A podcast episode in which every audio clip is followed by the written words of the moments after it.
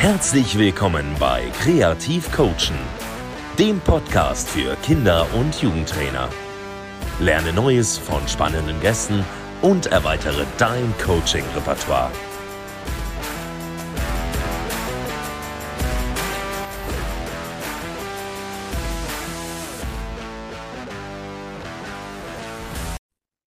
So, moin zu einer neuen Folge. Heute spreche ich mit Andreas Bosch. Und ja, Andreas, stell dich doch einmal den Zuhörern vor. Ja, hallo. Ähm, mein Name ist Andreas Bosch. Ich bin ähm, DOSB-Ausbilder, Mentaltrainer mit einer A-Lizenz und äh, Präsident vom Deutschen Bundesverband für Sportmentaltraining. Und mein Spezialgebiet ist das Thema Flow, insbesondere Team Flow, also speziell für Mannschaftssportarten. Ja, sehr cool. Und das ist ja heute dann auch das Thema. Wie kann ich Teamflow herstellen? Und bevor wir ja da im Detail drüber reden, erklär den Zuhörern aber doch vielleicht erst einmal, was man genau unter Flow versteht und dann letztendlich auch unter Teamflow. Ja, also Flow, ich denke mal, das wird jeder schon mal gehört haben, äh, definiert auch ein Stück weit jeder ein Stück weit anders. Flow ist einfach immer so dieses Gefühl, wenn man Freude empfinde, findet, wenn man in seiner Tätigkeit aufgeht, ohne irgendwie zu grübeln, nachzudenken. Man verliert häufig das Zeitgefühl, wenn man im Flow ist und äh, empfindet ja Spaß, Freude. Es ist ein gutes Gefühl. Und das Spannende an diesem Gefühl, gerade im Sport, ist, dass wir im Flow am besten performen. Also wir äh, rufen unsere beste Leistung ab, unsere persönliche Bestleistung. Und deswegen ist es so äh, spannendes Thema, ähm, wo ich jetzt schon seit einigen Jahren für diese Thematik brenne. Flow ist auch der Zustand der höchsten Konzentration. Also äh, wir nehmen alles ganz klar wahr und ähm, ja, spannendes Thema auf jeden Fall. Und Flow ist natürlich auch immer was Persönliches. Und es gibt auch nicht Flow oder nicht Flow, man kann sich auch den Flow ein Stück weit annähern. Also 80 Prozent, das ist so meine Devise, Flow können für Sieg oder Niederlage entscheidend sein. Also sich den Flow auch ein Stück weit anzunähern, ähm, ja, kann schon entscheidend sein. Du sprichst jetzt schon an, dass sich das jeder auch, naja, oder dass jeder das ein Stück weit für sich selbst auch vielleicht nochmal definiert. Und wenn man sich jetzt so deine Ausführungen anhört, dann klingt dabei auch so eine gewisse Subjektivität heraus. Also es hört sich ja jetzt viel danach an, der Spieler oder ja, der Sportler, der nimmt das wahr und letztlich stellt sich mir dann die Frage, wie oder kann ich das überhaupt objektiv messbar machen, ob sich jetzt einer im Flow befindet oder sich dem weiter angenähert hat als zuvor? Oder bin ich wirklich rein auf ja diese subjektive Empfindung meines Athleten angewiesen?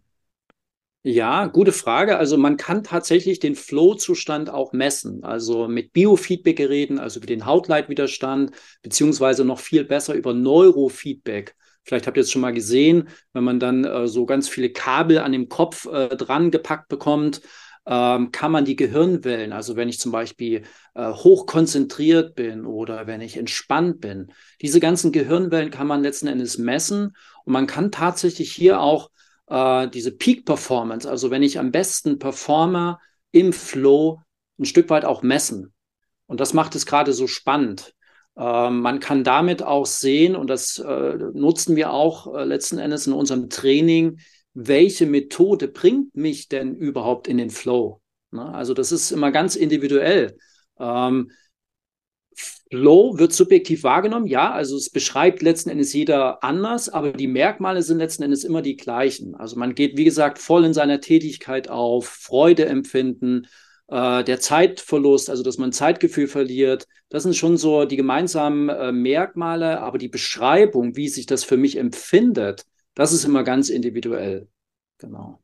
Wenn ich mich jetzt als Trainer mit diesem Thema auseinandersetze, dann möchte ich ja am Ende auch irgendwie ein Stück weit objektiv messbar machen, bin ich damit erfolgreich. Und im Amateursport zum Beispiel habe ich ja vielleicht diese Mittel nicht, dass ich das jetzt mit solchen Geräten messen kann.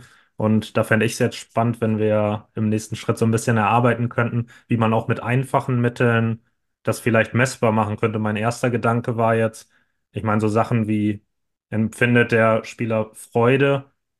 Vielleicht so eine Kombination aus einem Fragebogen, also was man mit dem Athleten zusammen ähm, erarbeiten kann, dass man dem Fragen stellt, er gibt die Antworten und gleichzeitig aber vielleicht auch, was kann ich genau zusätzlich noch beobachten, was dann mein Eindruck ist, also dass ich das dann auch abgleichen kann. Ähm, denn es gibt ja zum Beispiel Indizien dafür, dass ich sagen kann, ja, okay, der empfindet, glaube ich, Freude, weil. So, also vielleicht gehst du da einmal drauf ein, was es da so an einfachen Mitteln gibt, ohne großen Kostenfaktor. Absolut. Also äh, es muss einfach sein. Und es ist tatsächlich auch einfach. Natürlich hat man jetzt nicht mal irgendwelche technischen Geräte. Ähm, was hier auch wunderbar funktioniert, ist ähm, Arbeiten mit Rating-Skala. Also dass man wirklich seinen Spieler oder Spielerin mal fragt, wie sehr bist du denn jetzt im Flow? Von null, gar kein Flow, bis 100, absoluter Flow.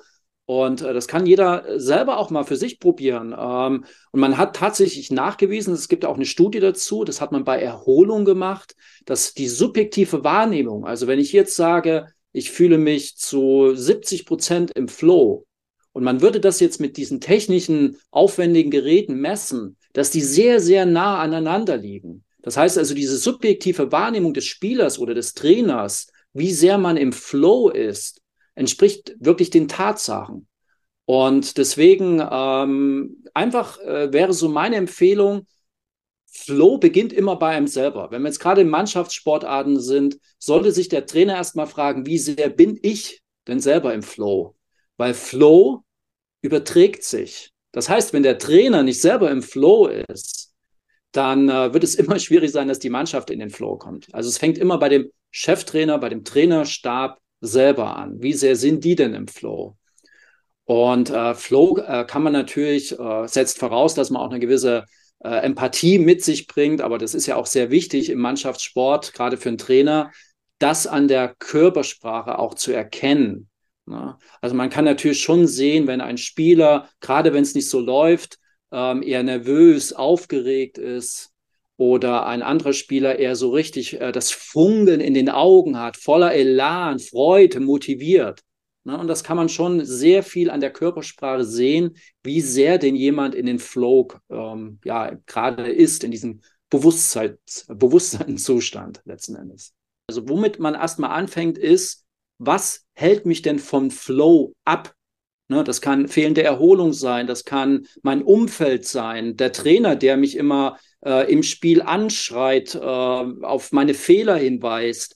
Das kann äh, die zerfallene äh, Beziehung sein mit meiner Freundin, was mich vom Flow abhält. Also es ist sehr, sehr vielfältig, was mich erstmal vom Flow abhält.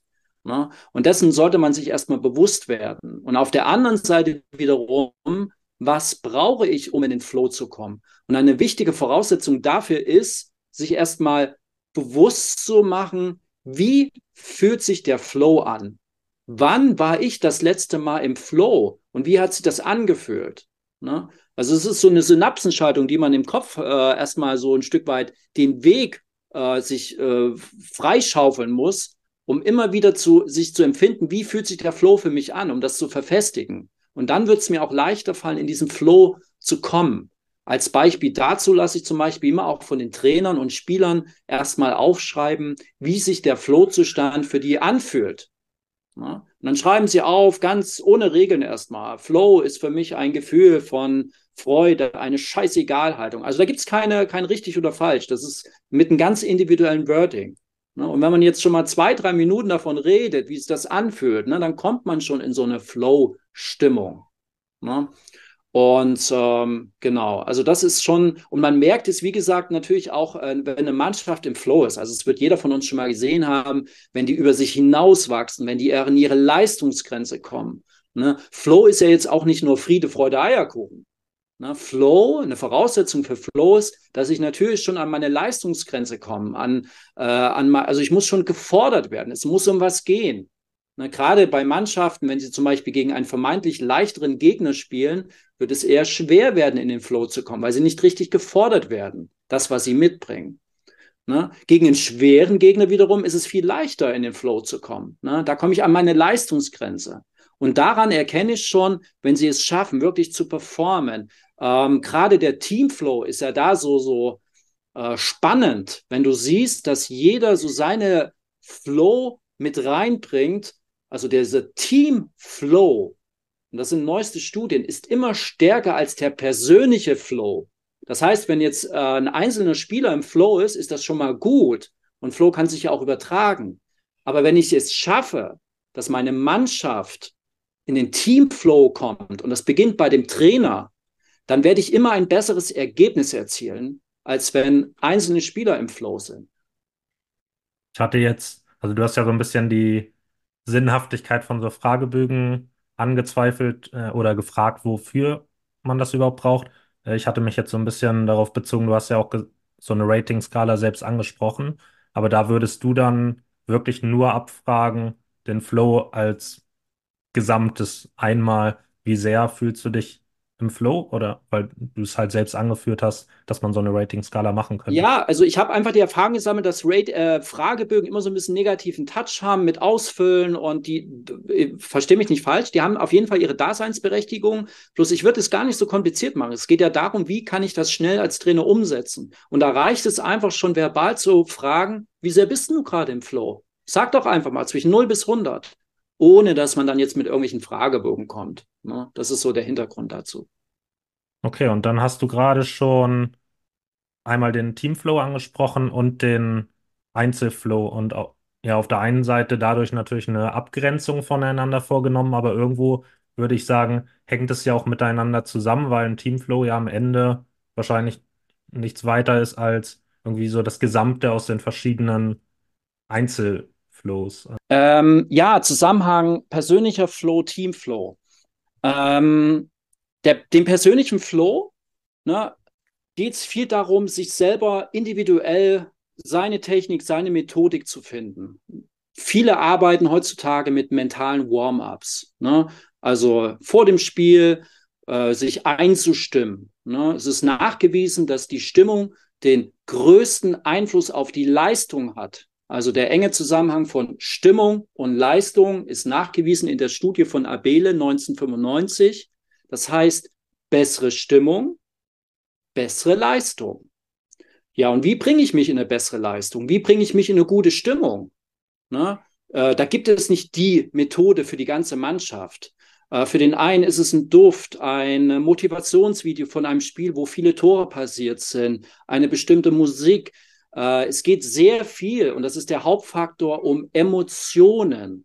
Ne? Wie kann ich mich emotional in eine gute Stimmung bringen? Ne? Und das muss individuell ausgearbeitet werden.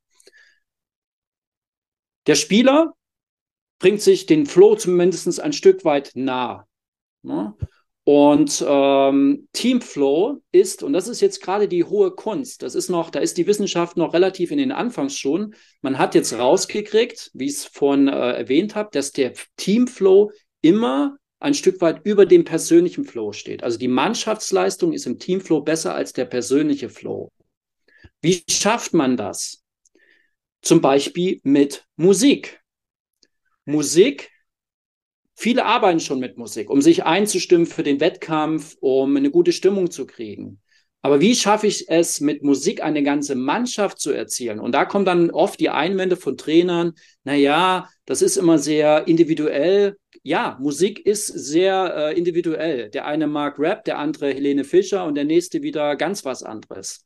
Nichtsdestotrotz geht es darum, mit einem, den größten gemeinsamen Nenner zu finden mit einem Lied, zielgruppengerecht. Natürlich werde ich jetzt für eine U17 andere Lieder zur Auswahl geben als äh, für ältere, sage ich jetzt mal, um dann letzten Endes das zu trainieren mit Abstimmung der Mannschaft, was, welches Lied passt.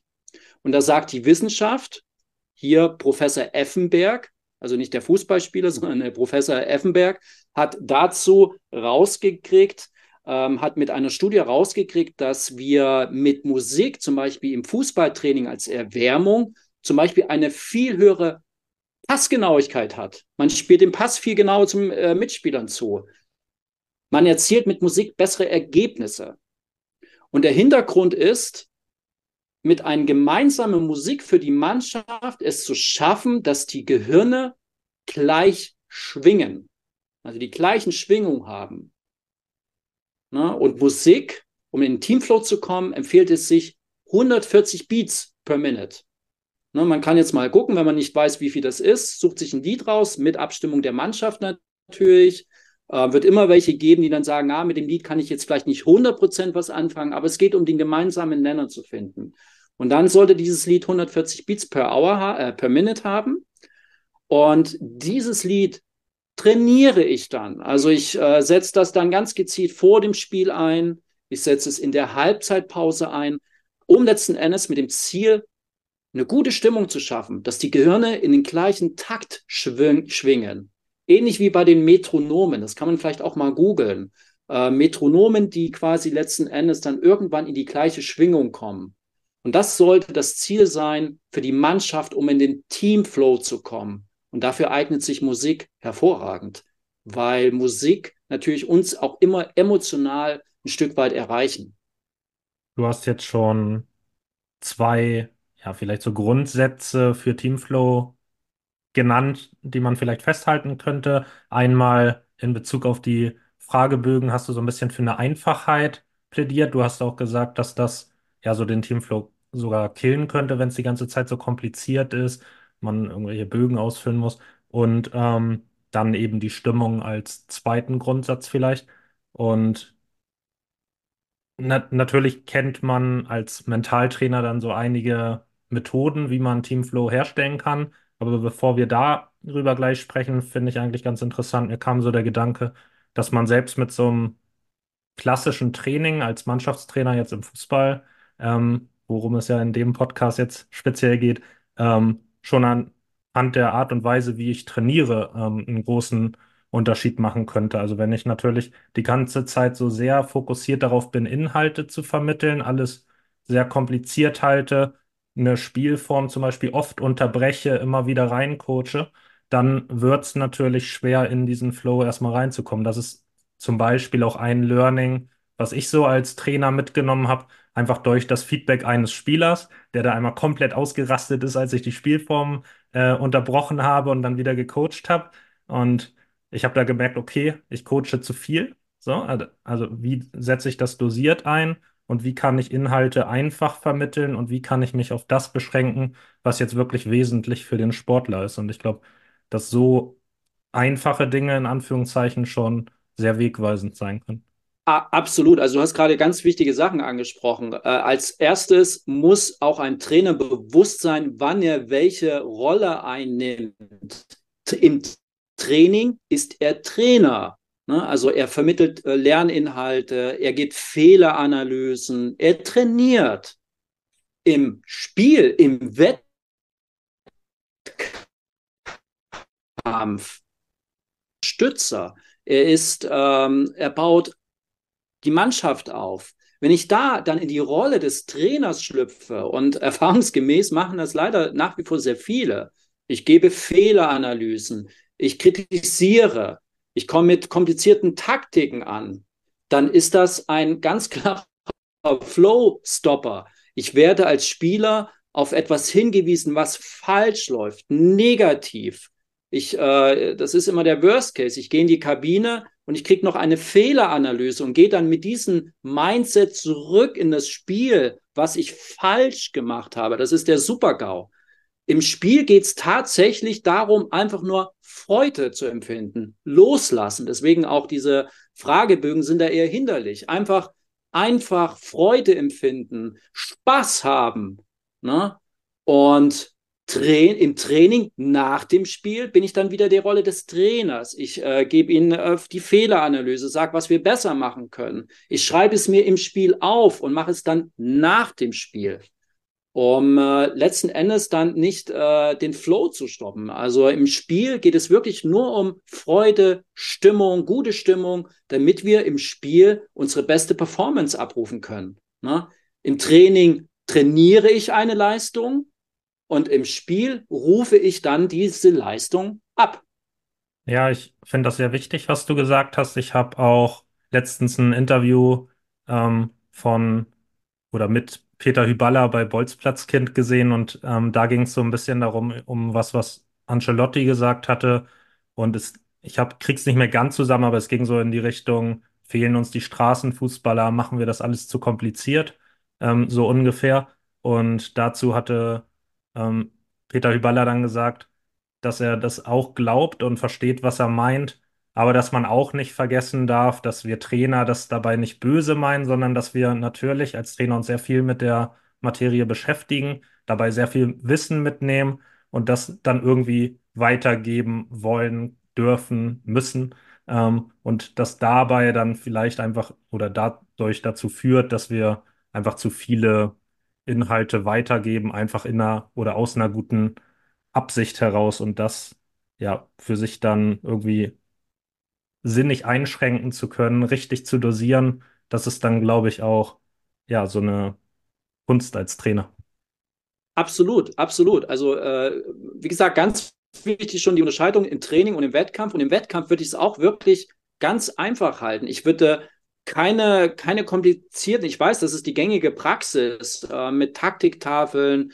Und aber jetzt stellen wir uns doch mal einen Spieler vor. Wir haben doch alle schon mal Fußball gespielt und in der Halbzeit, wenn wir dann in die Kabine gehen und es, gerade wenn es nicht so läuft, wenn ich dann noch, der, der Kopf ist schon am Brennen und dann kriege ich noch weitere Informationen. Also das ist ja schädlich. Also es geht doch viel mehr darum, erstmal vielleicht mal wieder ein Stück erstmal runterzufahren, ne? um einfach auch wieder dieses Empfinden von Freude. Und das kann man der Trainer, der ist ja Dreh- und Angelpunkt, die Mannschaft emotional zu erreichen, um damit die rausgeht und ihr absolut Bestes abruft. Ne? Und wie schaffe ich das? Der wichtigste Punkt ist erstmal, sie emotional zu kriegen. Und das kann, das, das muss jetzt auch keine Musiktitel sein. Das kann, stellen wir uns einfach mal vor, ein Herzschlag.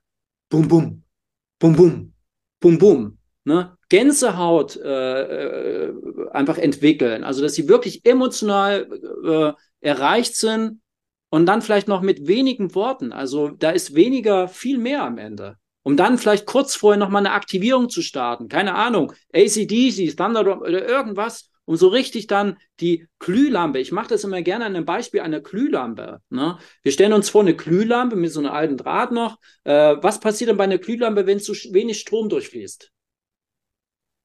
Was passiert da? Naja, es leuchtet weniger, oder? Wie? Leuchtet weniger, die flattert, ähm, die wird nicht richtig hell. Was passiert wenn dann bei einer Glühlampe, wenn ganz viel Strom durchfließt? Da leuchtet es hell. Sehr hell. Ne? Und wenn ganz, ganz viel Strom durchfließt, was passiert dann? Ja, dann bumm. Die knallt.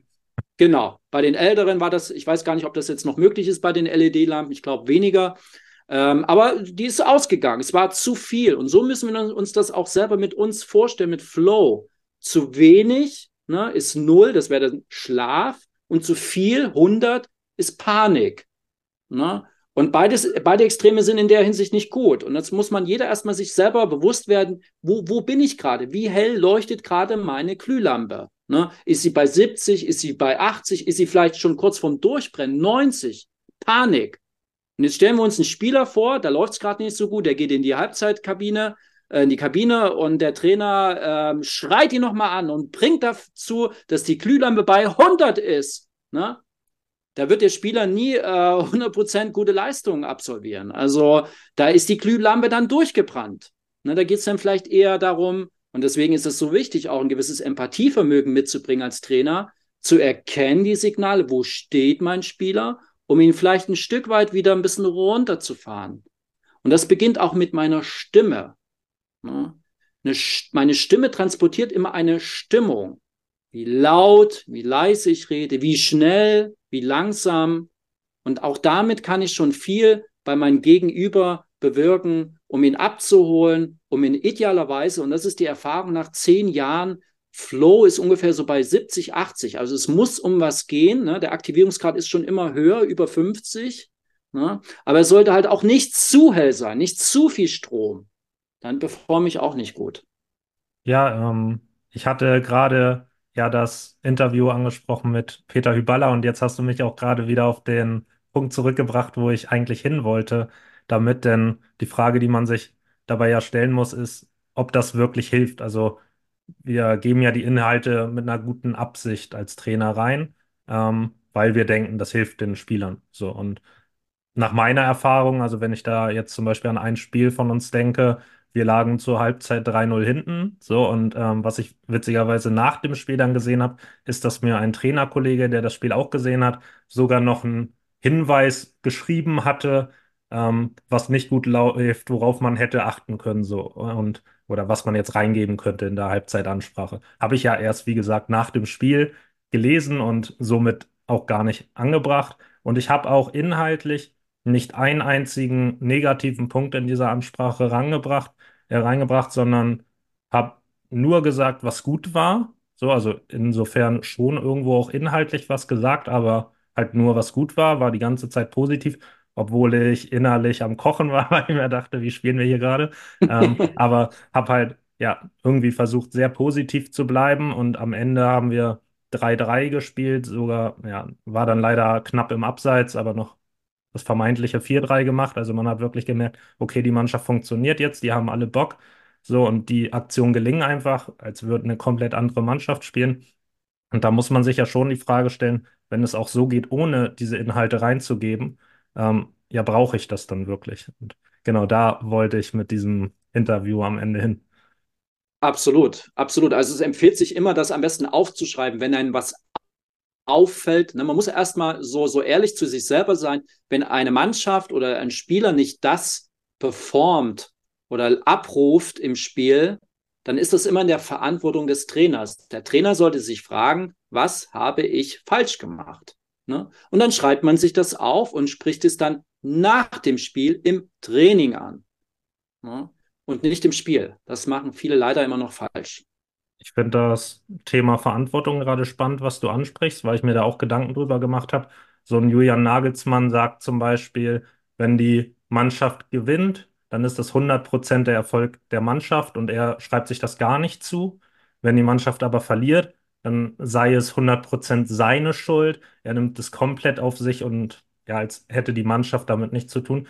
Und ich habe viel darüber nachgedacht und mich auch mit anderen Trainern darüber unterhalten. Und einer hat zum Beispiel gesagt, ähm, dass er glaubt, dass man das so kommunizieren muss, weil man sonst als Trainer halt auch sehr schnell vielleicht als arrogant beispielsweise wahrgenommen wird ähm, und so dann eher sympathisch wirkt, bescheiden. Ähm, aber ich habe mich halt auch gefragt, so im Zusammenhang Verantwortung, ob ich da zu sehr auch die Verantwortung dann irgendwie auf mich nehme und den Spielern so ein bisschen die Eigenverantwortung, die für mich auch ein wichtiger Punkt ist, dann wegnehme oder das nicht einfordere. Wie stehst du zu diesem Aspekt Eigenverantwortung versus als Trainer auch selbstkritisch zu sein? Ähm, also ich hatte es ja schon angesprochen, ich, die, Verantwortung liegt natürlich ganz klar beim Trainer. Wie gesagt, ähm, wenn was im Spiel nicht läuft, dann äh, ist das immer die, der Fehler des Trainers. Punkt. Ne? Er hat die Verantwortung dafür. Natürlich hat der Spieler auch eine gewisse Eigenverantwortung. Ne? Und es ist natürlich auch immer die Frage, äh, was ich nach außen hin kommuniziere und äh, wie ich es dann wirklich umsetze. Ne? Ähm, aber ich sehe, wie gesagt, äh, ganz klar die Verantwortung äh, beim Trainer, natürlich, weil er, er hat ja die Vorbildfunktion. Er sollte ja der Fels in der Brandung sein, gerade im Spiel. Ne? Wenn der Trainer meinetwegen nochmal an, an einem Beispiel der Glühlampe zurückzukommen, schon sehr, sehr aufgeregt ist, mit seiner Stimme sehr aktiviert ist, dann überträgt sich das auf das Team und einzelne Spieler können damit vielleicht gar nicht umgehen. Ne? Und deswegen ist es auch so wichtig, äh, das zu erkennen, die Körpersprache meiner Spieler und individuell darauf einzugehen. Wir stellen uns die Situation vor, es steht in der Halbzeit 4-3. Ne, meine Stürmer sind happy, glücklich, die haben vier Tore gemacht, sind voller Euphorie.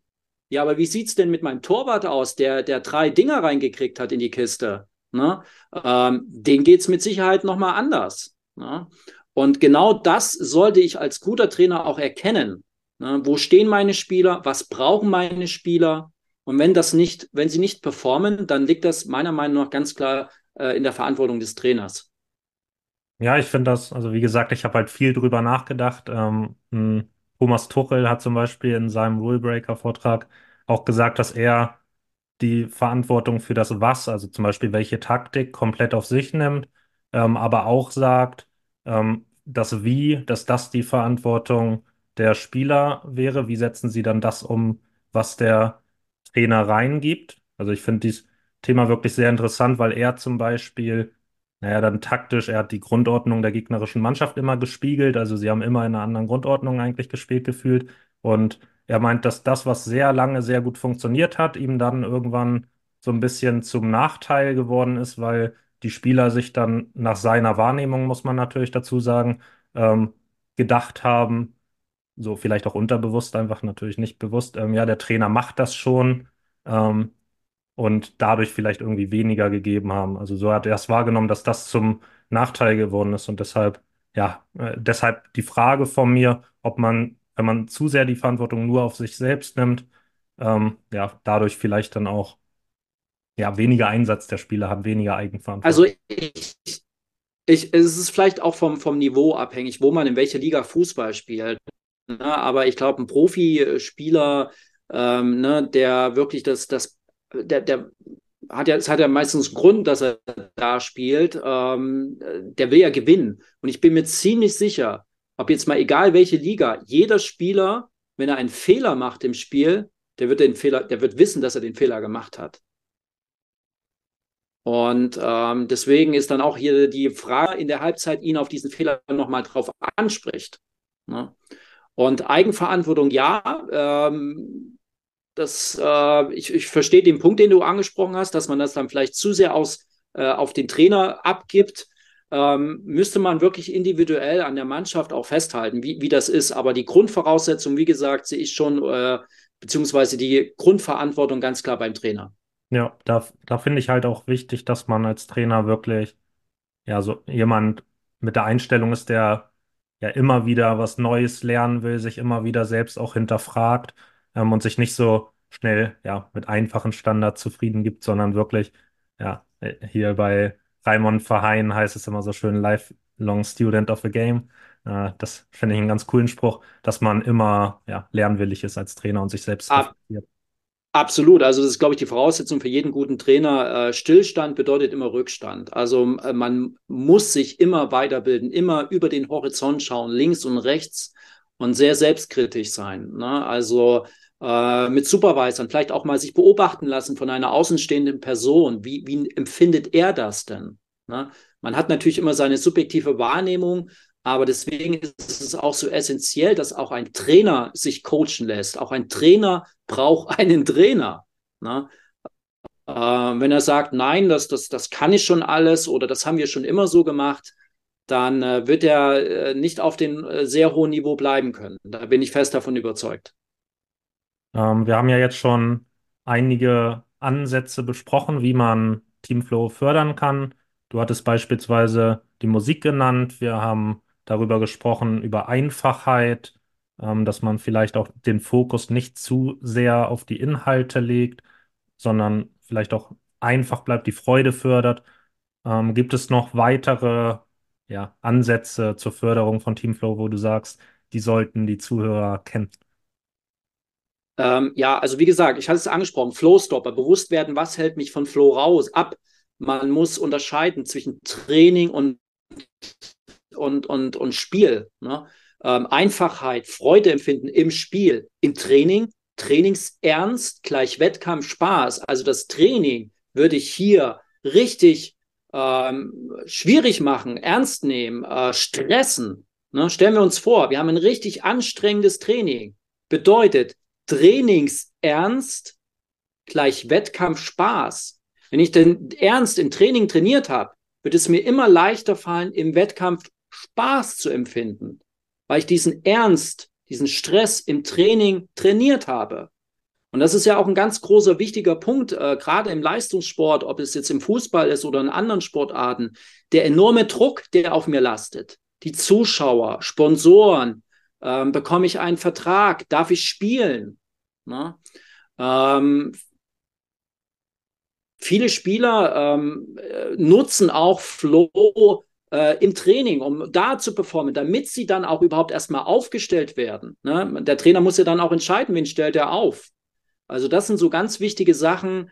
Ähm, und natürlich, gerade in Mannschaftssportarten, äh, kann ich immer noch mal äh, wiederholen, äh, wie wichtig das ist. Das fängt immer bei dem Trainer selber an. Ne? Ich muss mich erstmal fragen, wie sehr bin ich denn als Trainer im Flow? Ne, bevor ich das auf meinem, von meiner Mannschaft ähm, ähm, verlange, abverlange. Ne? Und das, das äh, beginnt immer beim Trainerstab. Du hast da einen interessanten Punkt angesprochen zum Thema Leistungsdruck, der natürlich von Natur aus mit dem Mannschaftssport einhergeht, weil immer die Entscheidung im Raum steht, wer spielt am Wochenende. Und ja, dieser Leistungsdruck, der damit mit dieser Frage einhergeht, birgt ja, würde ich sagen, auch das Potenzial, irgendwie Flow, also dann nicht den Teamflow, sondern den Einzelflow ähm, zu verhindern. Und Absolut. als Trainer muss man sich ja die Frage stellen, wie gehe ich mit diesem Thema um? Weil einerseits kann man natürlich die Realität, dass diese Entscheidung getroffen werden muss, nicht leugnen. Andererseits will man aber vielleicht trotzdem auch auf irgendeine Art und Weise diesen Druck ein Stück weit rausnehmen oder zumindest den Spielern ja Mittel auf den Weg geben, wie man damit umgehen kann. Ähm, ja, vielleicht gehst du da nochmal drauf ein, wie du damit als Trainer umgehen würdest. Genau, also der Leistungsdruck ist natürlich enorm. Ähm, jeder Spieler geht da ein Stück weit anders damit um. Der eine kann damit besser umgehen als der andere. Ähm, das ist idealerweise immer in einem One-to-One-Training beziehungsweise Mentalcoaching. Ne? Ähm, ein wichtiger Faktor spielt zum Beispiel hier auch der Erholungsfaktor. Ne? Wie erholt gehe ich in das Spiel? Ne? Auch ein wichtiger Faktor, um überhaupt in den Flow zu kommen. Wenn ich schon ähm, schlechten Schlaf, schlechte Schlafqualität habe, nicht runterfahren kann nach dem Spiel, auch diese ganze Last ablegen kann und mit nach Hause nehme, dann wird es eher schwierig werden, in den Flow zu kommen. Und ähm, auch darüber zu reden, also da spielt auch das Umfeld eine ganz entscheidende Rolle. Da sind wir beim Coaching. Ne?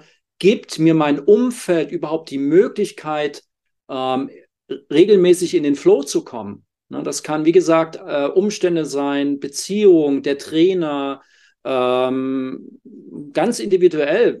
Das Haustier ist gestorben, was auch immer ähm, was einem vom Flow abhält, beziehungsweise auch mit Drucksituationen besser oder schlechter umzugehen. Ja.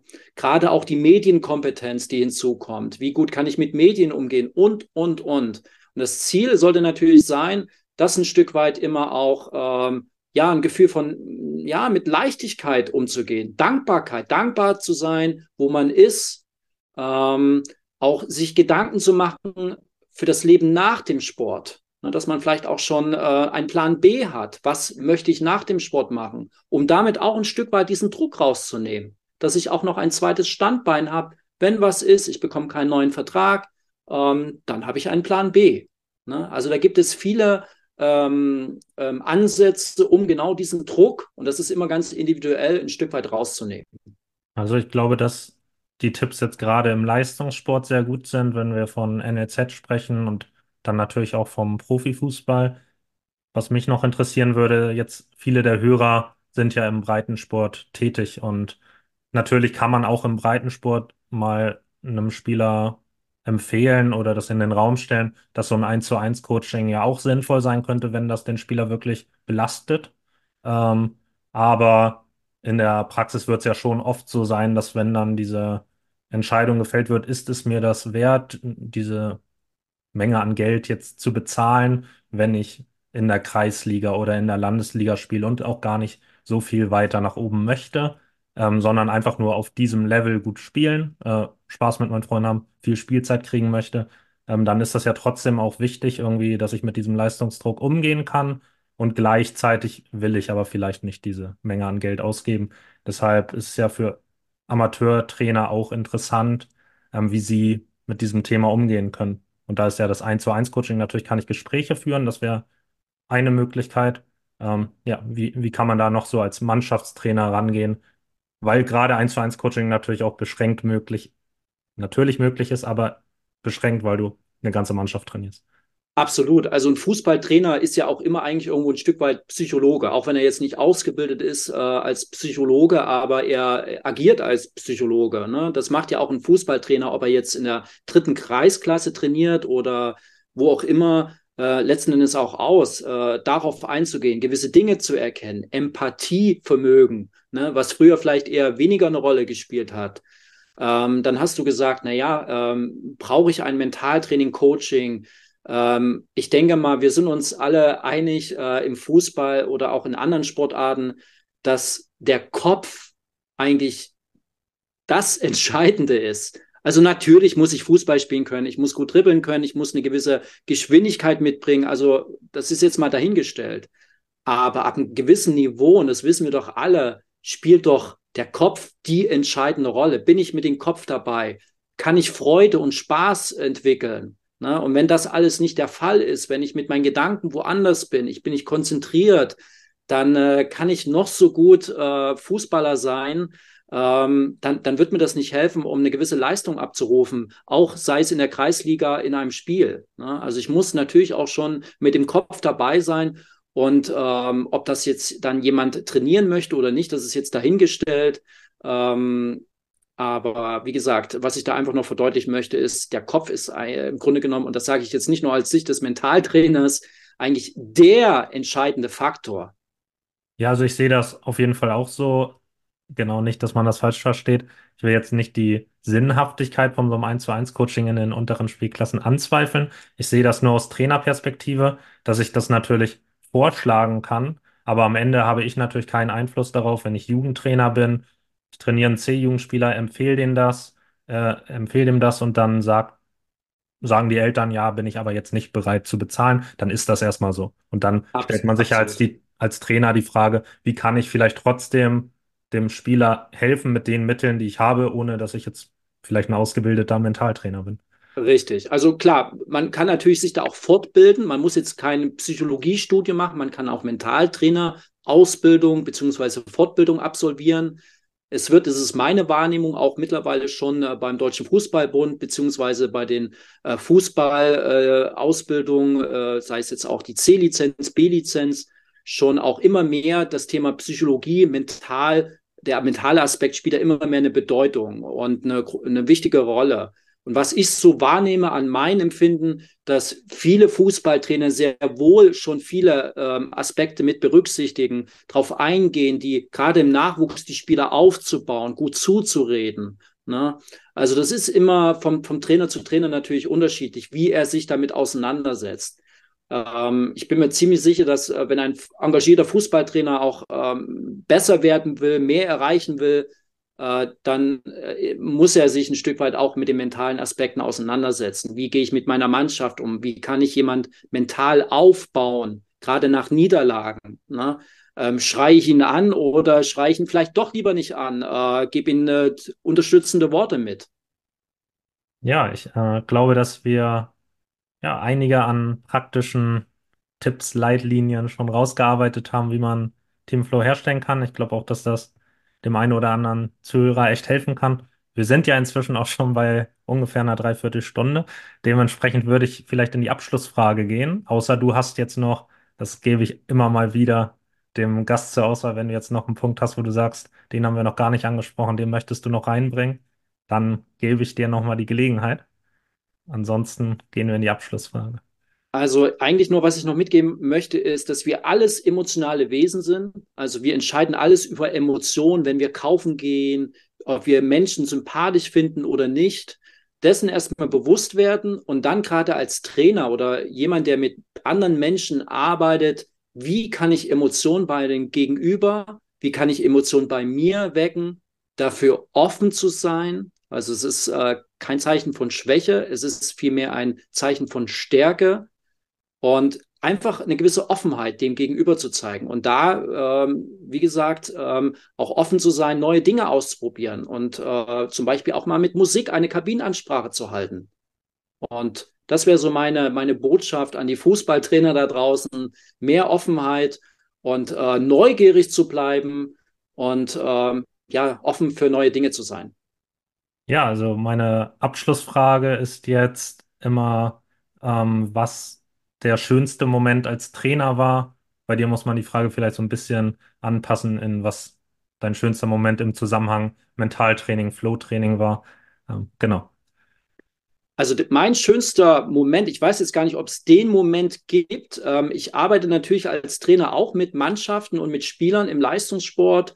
Und für mich ist dann immer der schönste Moment nach Wettkämpfen, wenn ich dann das Feedback bekomme, ähm, und äh, dieses, ja, äh, sich bei mir bedankt wird für diese Unterstützung. Ähm, wenn ich merke letzten Endes oder ich das sehe, dass Mannschaften dann in den Flow kommen und ich äh, zumindest ein Stück weit damit äh, helfen konnte, dann, äh, dann äh, gibt mir das ein gutes Gefühl und das macht mich stolz. Ja, ich finde das cool. Ich stelle die Abschlussfrage jetzt zum dritten Mal. Vorher war immer die ähm, Frage nach den Top 3 Tipps für Kinder- und Jugendtrainer und jetzt nach 50 Folgen dachte ich mal, jetzt kann man mal ab Folge 51 die Frage ändern. Und was jetzt bei den ersten drei Antworten immer der Fall war, war, dass es sich nicht um ein, naja, um einen Titel gehandelt hat. Also man könnte ja auch denken, wenn man die Frage stellt, dann kommt jetzt, da bin ich deutscher Meister geworden mit meiner Mannschaft oder da haben wir den Pokal gewonnen, keine Ahnung. Da, ja, reicht ja an Beispielen. Ähm, genau, und es war aber eher so, dass es um individuelle Dinge ging. Also ein Trainer hat zum Beispiel gesagt, dass ihm das total viel gibt, wenn ein Spieler auf ihn zukommt und sagt dann später, boah, von dir habe ich richtig viel mitnehmen können. So, von dir habe ich richtig viel gelernt. Und bei mir war es zum Beispiel so, ähm, ich weiß jetzt gar nicht, ob das der schönste Moment ist. Das finde ich ehrlich gesagt auch schwer zu sagen. Aber Ja, ein, eben, genau. ein, aber ein Moment, der auf jeden Fall sehr in Erinnerung geblieben ist, ist, wie dann ein Spieler über einen anderen Spieler aus der Mannschaft gesagt hat, boah, der ist voll krass geworden. So. Ähm, das fand ich war einfach eine Bestätigung. Das hat sich gut angefühlt und ja, solche Momente sind dann, glaube ich, weil wir auch darüber gesprochen haben, jetzt auch mit dem letzten Gast, dass Titel wie eine deutsche Meisterschaft ja auch vergänglich sind. So, da Absolut. ist sehr schnell die nächste Frage, wer gewinnt die nächste Meisterschaft. So, und ähm, bei solchen Sachen, die bleiben einfach.